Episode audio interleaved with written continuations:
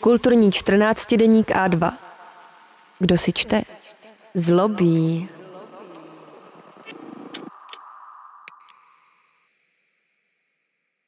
Ondřej Klimeš Jak zůstat jiný? Identita a konformita v autobiografii Eduarda Luise. Zatím poslední, pátá kniha Eduarda Luise, v níž popisuje změnu jako metodu svého sociálního vzestupu, vyšla v češtině nedlouho před spisovatelovou květnovou návštěvou Prahy, jež se setkala s výrazným ohlasem. Ukázalo se, jak atraktivní by mohlo být pohlížet na literaturu jako na činitele společenské změny a jaký dosah může hlas angažovaného umělce mít. Neměli bychom však zapomínat, že se Luizovo psaní svým překladem i recepcí v jiném kulturním i sociopolitickém kontextu dostává na novou interpretační půdu a že právě ta je pro naše politické čtení relevantní. Je tedy v našem zájmu všímat si nesrovnalostí a číst kriticky. Jednak proto, abychom využili spoždění a své periferní pozice, jednak kvůli tomu, že angažované psaní nevzniká nápodobou, ale formulací vlastního postoje – což je konec konců hlavní potíž Luizovy poslední knihy. Děj románu Jak se stát jiným z roku 2021 navazuje na debut Skoncovat s Edim B., v němž Louis vylíčil své nešťastné dětství. Ponížení a šikanu dospívajícího homosexuála ze sociálně slabé rodiny. V době růstu krajní pravice na jedné straně a sílícího zájmu o LGBTQ plus identity na straně druhé byla jeho syrová výpověď přijata jako sociální sonda, v níž se beletrie pojí s politickým apelem. Přijetí autora napomohlo i to, že se součástí jeho veřejného obrazu stala legenda, která nechybí v žádné recenzi.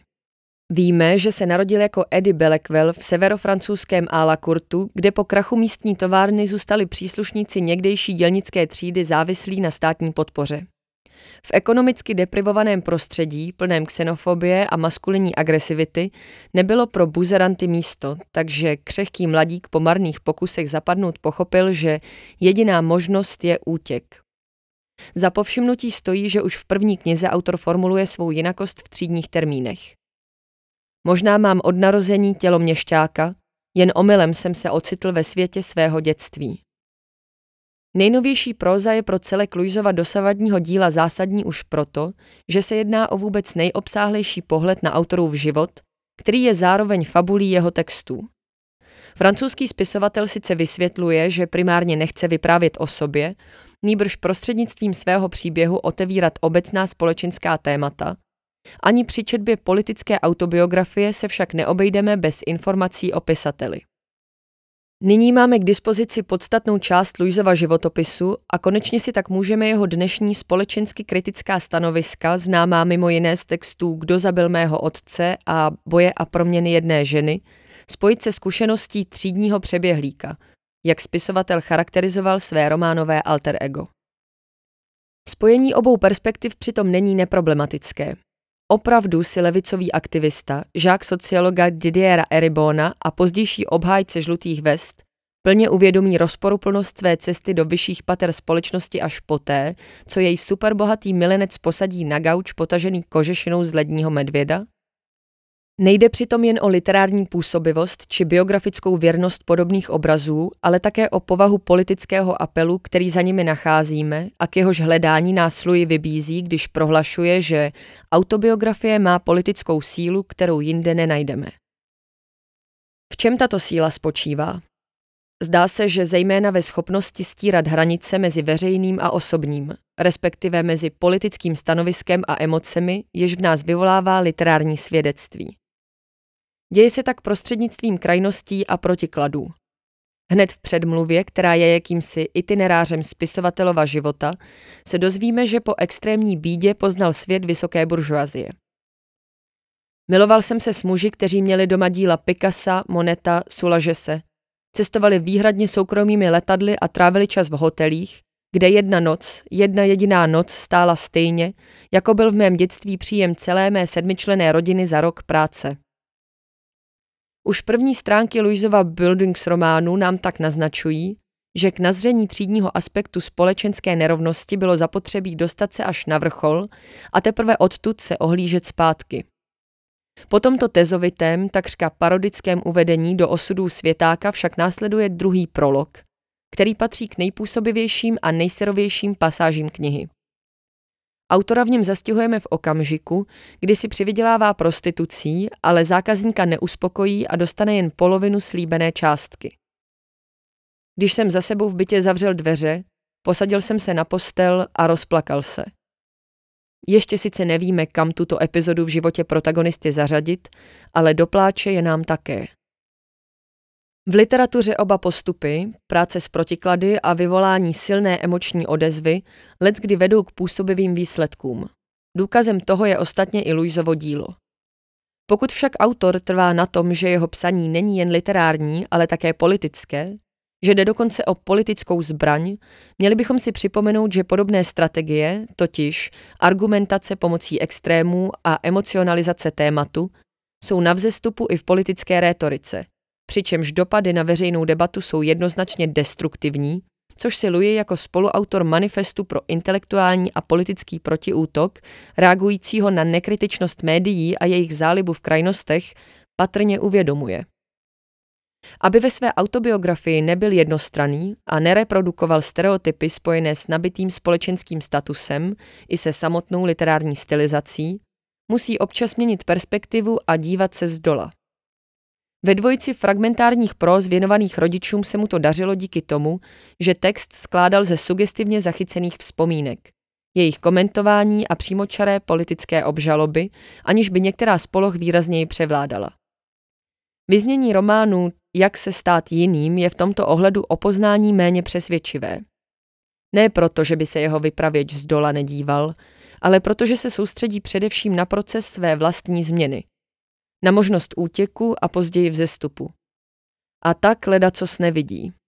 Empatie vůči sociální vrstvě, z níž vzešel, se dostaví až v okamžiku, kdy se zabydlí v roli spisovatele a projeví se nostalgií, což je u tvůrce, který založil své dílo na návratech do minulosti sice pochopitelné, od levicového, politicky angažovaného intelektuála to ale vyznívá poněkud nekriticky. Jak naznačuje titul Luizovy prózy Dějiny násilí, Klíčovým prvkem, kolem kterého se organizuje jeho životopisné vyprávění, je tělo nahlížené jako objekt vydaný disciplinaci a neustále formovaný sociálním kontextem. Také se ale jedná o vehikulum, díky němuž je možné dostat se z jedné společenské vrstvy do druhé. Když se Louis v bojích a proměnách jedné ženy zamýšlí nad tím, jak moc se vzdálil společenské vrstvě svých rodičů, položí se otázku formulovanou příznačným způsobem. Stal jsem se tělem, které jsem kdysi nenáviděl? Fyziognomie a společenské postavení se zde téměř dokonale překrývají, takže popisy těl můžeme číst jako metafory třídního systému. Spisovatel zmiňuje, že ho ovlivnil francouzský sociolog Pierre Bourdieu, podle něhož společnost sebrala dělnické třídě přístup k majetku, vzdělání i kultuře. Jediné, co lidem ze sociálně vyloučených skupin zbylo, jsou jejich těla. Proto se chudina identifikuje s maskulinitou a kultem síly, čímž nevědomky zrcadlí a dále šíří strukturální útlak. Podle Luise ovšem neštěstí utlačovaných nespočívá jen v nerovném postavení, ale i v neschopnosti svá těla přepisovat a měnit tak podobu, kterou jim vepsalo dané sociální prostředí. Máme-li se vymanit ze své třídy, musíme své tělo a jeho projevy, tedy tu část identity, kterou sdílíme s ostatními, neustále přetvářet – korigovat, vystavovat nebo naopak skrývat. Zkrátka performovat. Ne každý k tomu ale má stejné předpoklady. A právě zde Louis dospívá k paradoxnímu a zároveň stereotypnímu závěru, že ti nejzranitelnější mají největší potenciál k sebepřetváření a tím i k sociální mobilitě. Pravda je, že hrát pro mě bylo podivuhodně snadné. Svěřuje se v knize, jak se stát jiným. Proti své vůli jsem se to učil už od dětství. Hrál jsem různé role a pokoušel se tak zastřít, kdo jsem. Homosexualita je tedy spojena s performativní identitou, která se v opozici k absolutní totožnosti mužské role v tradičním patriarchálním uspořádání dospívajícímu Edimu jeví jako cizorodá jeho třídě. Proto se vidí v těle měšťáka jakožto jediné společensky akceptované alternativě, kterou si dokáže představit. Z bojů a proměn jedné ženy víme, že později dojde k dokonale symetrickému převrácení. kdy muži, nepochybující o své pozici a fyzické síle, zůstanou bezmocní, kdežto ti, kdo vstoupili do života jako poražení dějin, tedy ženy a nestvůrné děti, uspějí v nových životních rolích. Zatímco spisovatelova matka si po letech odříkání užívá se svým úspěšným synem návštěvu restaurace na vrcholu Montparnaské věže a krade život, který jí neměl patřit, spisovatelův otec se při podobném pokusu ocitá v rozpacích a odmítá si objednat něco lepšího než obyčejný burger. Jeho identita petrifikovala v maskulině drsném proletářském těle, jehož stravovací návyky se řídí internalizovanou zásadou šetřit. Louis tento druh autenticity odmítá idealizovat a vlastně i akceptovat, aby se tak nepodílel na reprodukci stávajících společenských podmínek. Ty ovšem bez tak reprodukuje tím, že matčiny boje a proměny pointuje gurmánským prožitkem v chrámu luxusu, nápodobou životního stylu francouzské elity. Také trajektorie Luizova útěku je řadou nápodob. Nejprve se mladý gay zbližuje se ženami, které s ním sdílejí smysl pro hraní a životní změnu. Zároveň ale plní tradiční pečovatelskou roli. Dvojice knihovnic s kulturním rozhledem, jimž přesahují horizont místní komunity, mladíka povzbudí ke studiu na gymnáziu v Amiansu a zde jejich roli převezme dívka ze vzdělané, dobře situované rodiny. Chtěl jsem žít její život – Vypráví Louis a popisuje, jak ho okouzily rituály amiánské buržoazie, jako pití čaje, večeře při svíčkách nebo přehrávání brámsových koncertů. Z první návštěvy se vrací s brožurou o moderních francouzských malířích a od té doby používá jména velkých umělců jako magická zaklínadla, s jejichž pomocí se mu mají otevřít dveře do vyšší společenské třídy. Divadlo, literatura, film. Měl jsem tušení, že to budou nástroje, jež mě dovedou k novému životu. Schrnuje autor začátek své přeměny a upřesňuje, že ho k zájmu o umění vedla v první řadě snaha získat status, s nímž je kulturnost spojená. Z vykořeněnosti se rychle a zcela nereflektovaně rodí snobismus. Budoucí spisovatel zatím nepíše ani nečte, ale učí se držet příbor, mění přízvuk, nacvičuje si decentní smích, blafuje o Wagnerových operách, chodí do artového kina, váže si kravatu na Windsdorský uzel – Zkrátka stává se jiným a přitom přejímá všechny stereotypy spojené se společenskou vrstvou, po jejímž přijetí touží a jejíž jinakost ho fascinuje. Pro jednostranný pohled třídního přeběhlíka je typické, že přechod z jedné třídy do druhé vnímá jako pohyb mezi protiklady. Nikdo mi nemusel nic vysvětlovat. Viděl jsem, že je svět uspořádán na základě binárních principů. Těžký, lehký, hlasitý, tichý, tlustý, štíhlý, nápadný, naznačený, nucený, subtilní, vulgární, distingovaný, jež jsou zároveň třídními principy a že jsem byl od jak živa, neodvratně, na méně správné straně této struktury. Didier Eribon ve svém rovněž autobiografickém návratu do Remeše z roku 2009 nicméně upozorňuje, že kouzlo podobných binárních opozic nespočívá v jejich faktické platnosti, ale v možnosti si jejich pomocí konstituovat vlastní identitu. Další výhodou podobných schémat je, že se dají, jako mnoho jiných stereotypů, uplatnit při společenském vzestupu. Je tu však ještě jedna potíž. Rádoby teoretický závěr o správné straně struktury neformuluje Luizovo mladší, neskušené já, nýbrž intelektuál obeznámený s akademickým diskurzem, od něhož lze očekávat, že tento jazyk bude používat kritičtějším způsobem a s větší mírou sebereflexe. Skutečnost je bohužel taková, že tam, kde se Louis pokouší o sociologickou analýzu, zpravidla pouze přejímá Eribonovi postřehy. V tomto případě značně reduktivním způsobem. Ze zkušenosti společenského vzestupu, který byl zprvu především útěkem před ponížením a bídou, se rodí ambice. V mém nitru došlo k takřka nepostřehnutelnému posunu. Už jsem se nechtěl druhým jen vyrovnat, chtěl jsem je předčít.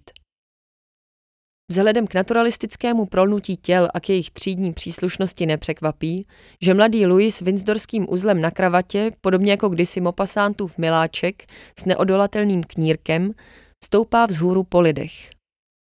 Jeho pokroky jsou vždy personalizované. Nesou určité jméno a jsou reprezentovány těly, po nichž je možné toužit a jež je možné svádět.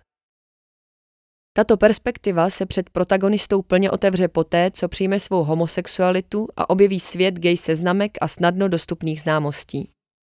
Jeho touha po zblížení, splynutí a identifikaci je přitom stejně intenzivní jako krátkodobá.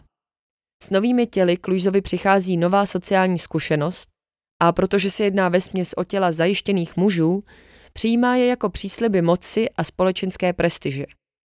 V této fázi vyprávění se třídní a genderové určení, tyto dva sociální rozsudky, dostávají do protipohybu a třídní přeběhlík je využívá jeden proti druhému. Tento postřeh ovšem příznačně nenajdeme u Luise nýbrž opět v návratu do Remeše. Touha mi otevírá dveře světa, poznamenává si Louis po noci s mužem z pařížského předměstí.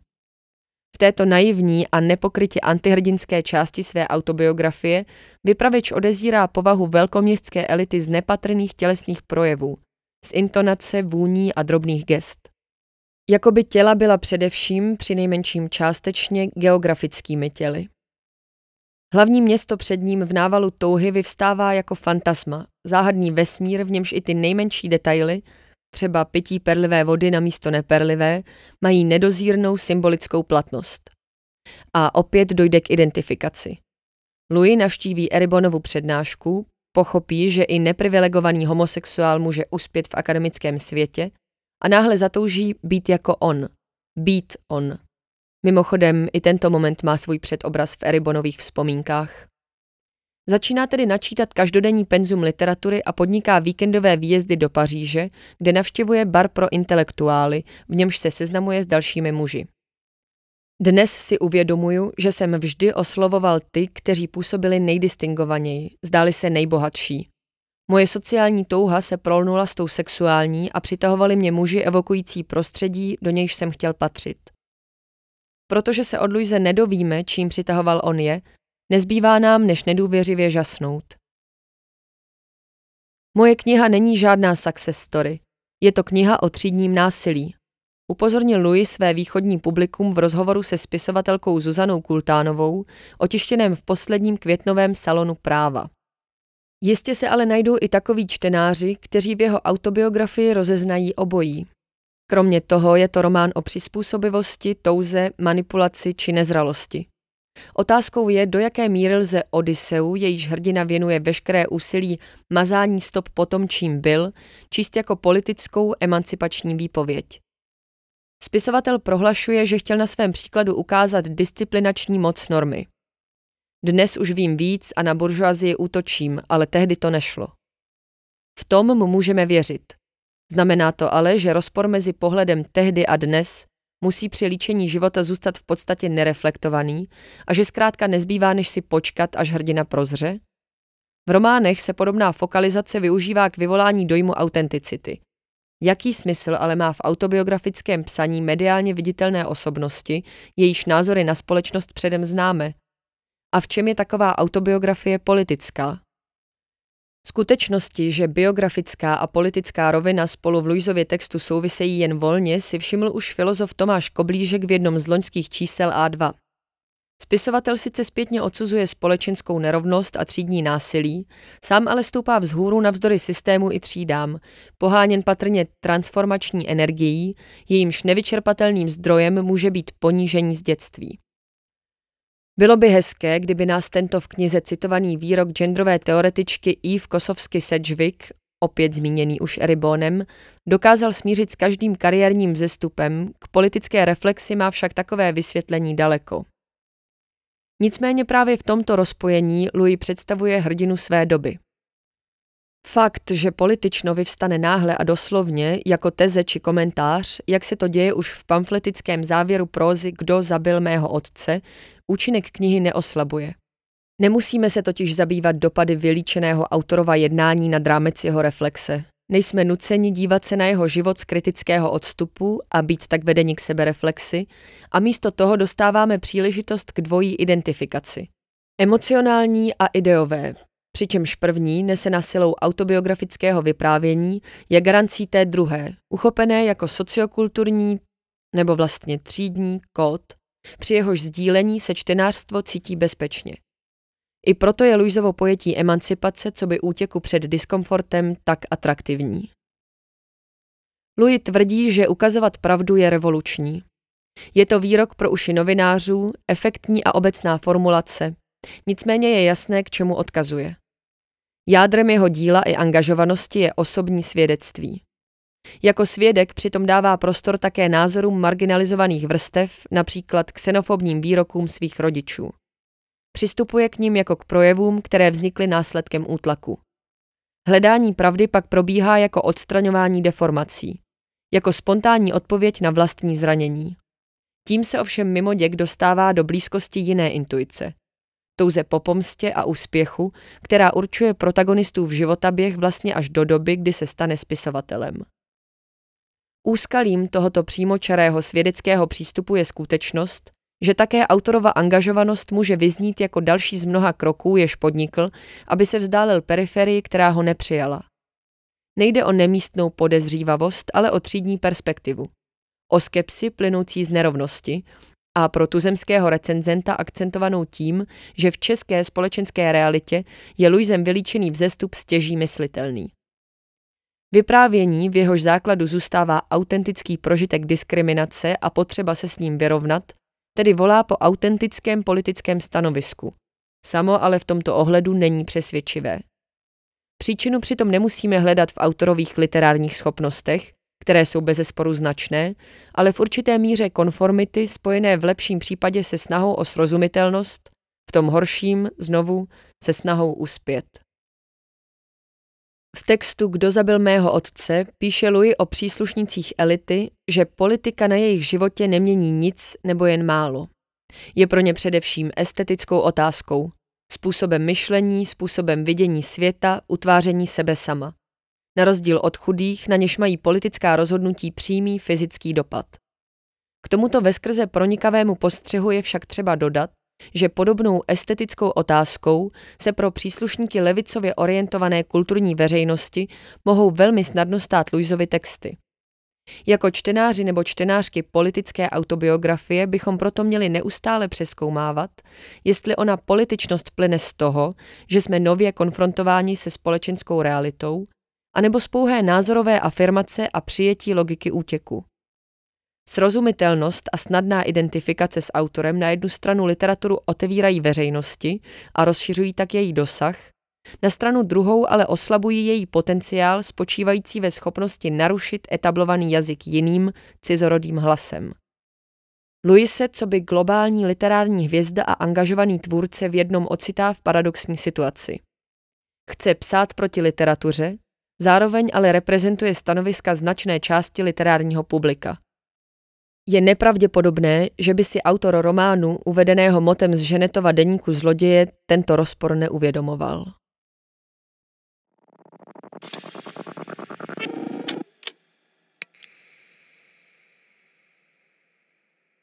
Líbí se vám audioverze našich textů?